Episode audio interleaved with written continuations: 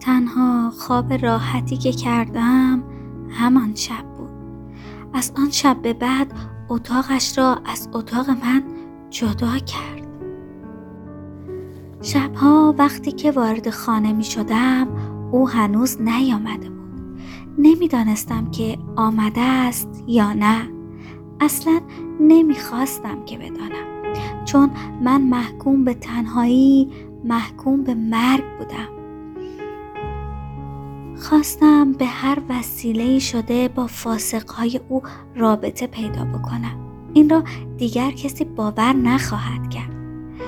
از هر کسی که شنیده بودم خوشش میآمد کشیک میکشیدم. می‌رفتم هزار جور خفت و مزلت به خودم هموار می‌کردم. با آن شخص آشنا می شدم تملقش را می گفتم و او را برایش غور می زدم و می آوردم آن هم چه فاسق هایی سیرابی فروش فقیه جگرکی رئیس داروغه مفتی سوداگر فیلسوف که اسمها و القابشان فرق می‌کرد. ولی همهشان شاگرد کل پز بودند همه آنها را به من ترجیح می‌داد. با چه خفت و خاری خودم را کوچک و ذلیل می کردم و کسی باور نخواهد کرد. می ترسیدم زنم را از دست بدهم. می‌خواستم طرز رفتار اخلاق و دلربایی را از فازخهای زنم یاد بگیرم. ولی آدم بدبختی بودم که همه احمقها به ریشم میخندیدن. اصلا چطور می توانستم رفتار و اخلاق رجاله ها را یاد بگیرم؟ حالا می‌دانم آنها را دوست داشت چون بیهیا احمق و متفن بودند. عشق او اصلا با کسافت و مرگ تو هم بود. آیا حقیقتا من مایل بودم با او بخوابم؟ آیا صورت ظاهر او مرا شیفته خودش کرده بود یا تنفر او از من؟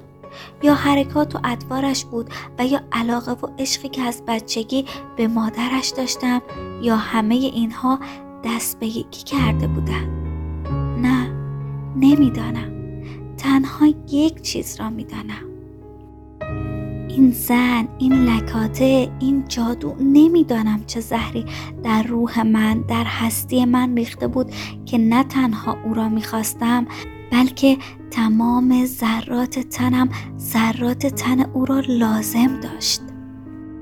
فریاد می‌کشید که لازم دارم و آرزوی شدیدی می‌کردم که با او در جزیره گم شده باشم که آدمیزاد در آنجا وجود نداشته باشد.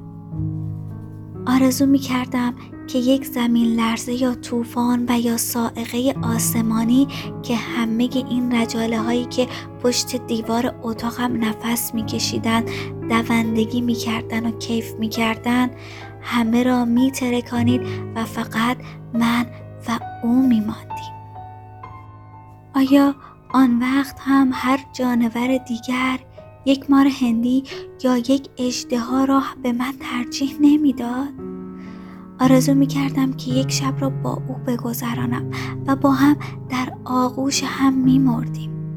به نظرم می آمد که این نتیجه عالی وجود و زندگی من بود. مثل این بود که این لکاته از شکنجه من کیف و لذت می برد. مثل اینکه دردی که مرا می‌خورد کافی نبود. بالاخره من از کار و جنبش افتادم و خانه نشین شدم. مثل مرده متحرک. هیچ کس از رمز میان ما خبر نداشت. دایه پیرم که مونس مرگ تدریجی من شده بود به من سرزنش می‌کرد. به خاطر همین لکاته پشت سرم اطراف خودم میشنیدم که در گوش هم به هم می‌گفتن این زن بیچاره چطور تحمل این شوهر دیوونه رو می‌کنه؟ حق به جانب آنها بود چون تا درجه که من ذلیل شده بودم باور کردنی نبود. روز به روز تراشیده شدم. خودم را که در آینه نگاه می کردم گونه هایم سرخ و رنگ گوشت جلوی دکان قصابی شده بود. تنم پر حرارت و چشمهایم حالت خمار و غمانگیزی به خود گرفته بود. از این حالت جدید خودم کیف می کردم و در چشمهایم غبار مرگ را دیده بودم. دیده بودم که باید بروم. بالاخره حکیم باشی را خبر کردن. حکیم رجاله ها حکیم خانوادگی که به قول خودش ما را بزرگ کرده بود. با امامه شیر و شکری و سه قبض ریش وارد شد. او افتخار می‌کرد دوای قوت به پدر بزرگم داده. خاکه شیر و نبات حلق من ریخته و فلوس به ناف امم بسته است.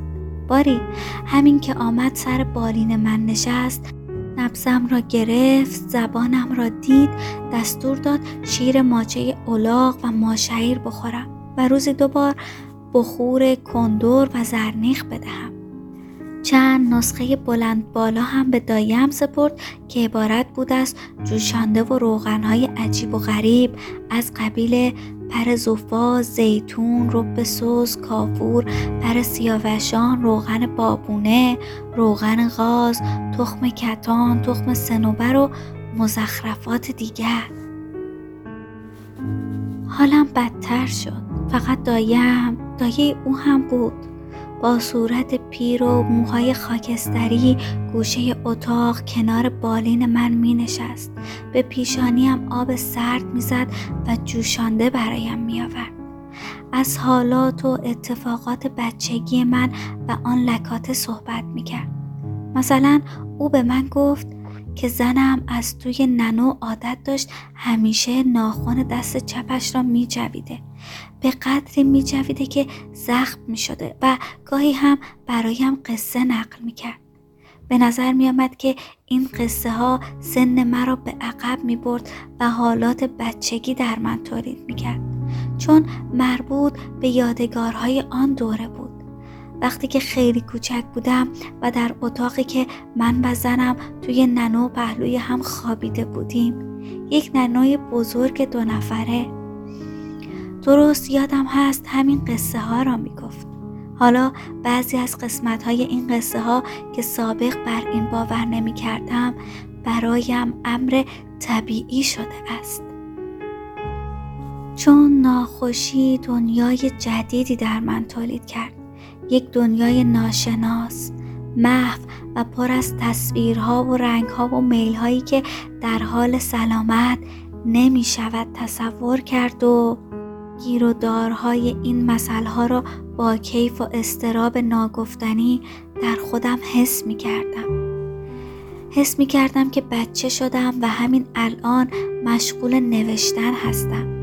در احساسات شرکت می کنم. همه این احساسات متعلق به الان است و مال گذشته نیست گویا حرکات، افکار، آرزوها و عادات مردمان پیشین که به توسط این مسئله به نسلهای بد انتقال داده شده یکی از واجبات زندگی بوده است. هزاران سال است که همین حرفها را زده اند. همین جمع ها را کردن همین گرفتاری های بچگانه را داشتن آیا سرتاسر سر زندگی یک قصه مسحک یک مسئله باور نکردنی و احمقانه نیست؟ آیا من فسانه و قصه خودم را نمی نویسم؟ قصه فقط یک راه فرار برای آرزوهای ناکام است آرزوهایی که به آنها نرسیدند آرزوهایی که هر مسل سازی مطابق روحیه محدود و موروسی خودش تصور کرده است. کاش می توانستم مانند زمانی که بچه و نادان بودم آهسته بخوابم خواب راحت و بیدقدقه بیدار که می شدم روی گونه هایم سرخ به رنگ گوشت جلوی دکان قصابی شده بود. تنم داغ بود و صرفه می کردم. چه صرفه های عمیق ترسناکی صرفه هایی که معلوم نبود از کدام چاله گم شده تنم بیرون می آمد. مثل صرفه یابوهایی که صبح زود لش گوسفند برای قصاب می آوردن. درست یادم است هوا به کلی تاریک بود چند دقیقه در حال اغما بودم قبل از اینکه خوابم ببرد با خودم حرف می زدم. در این موقع حس می کردم حتم داشتم که بچه شده بودم و در ننو خوابیده بودم. حس کردم کسی نزدیک من است. خیلی وقت بود که همه اهل خانه خوابیده بودند. نزدیک طلوع فجر بود و نخوش ها می دانند در این موقع مثل این است که زندگی از سرحد دنیا بیرون کشیده می شود قلبم به شدت می تبید ولی ترسی نداشتم. چشمهایم باز بود ولی کسی را نمی دیدم چون تاریکی خیلی غلیظ و متراکم بود. چند دقیقه گذشت یک فکر ناخوش برایم آمد. با خودم گفتم شاید اوست. در همین لحظه حس کردم که دست خونکی روی پیشانی سوزانم گذاشته شد.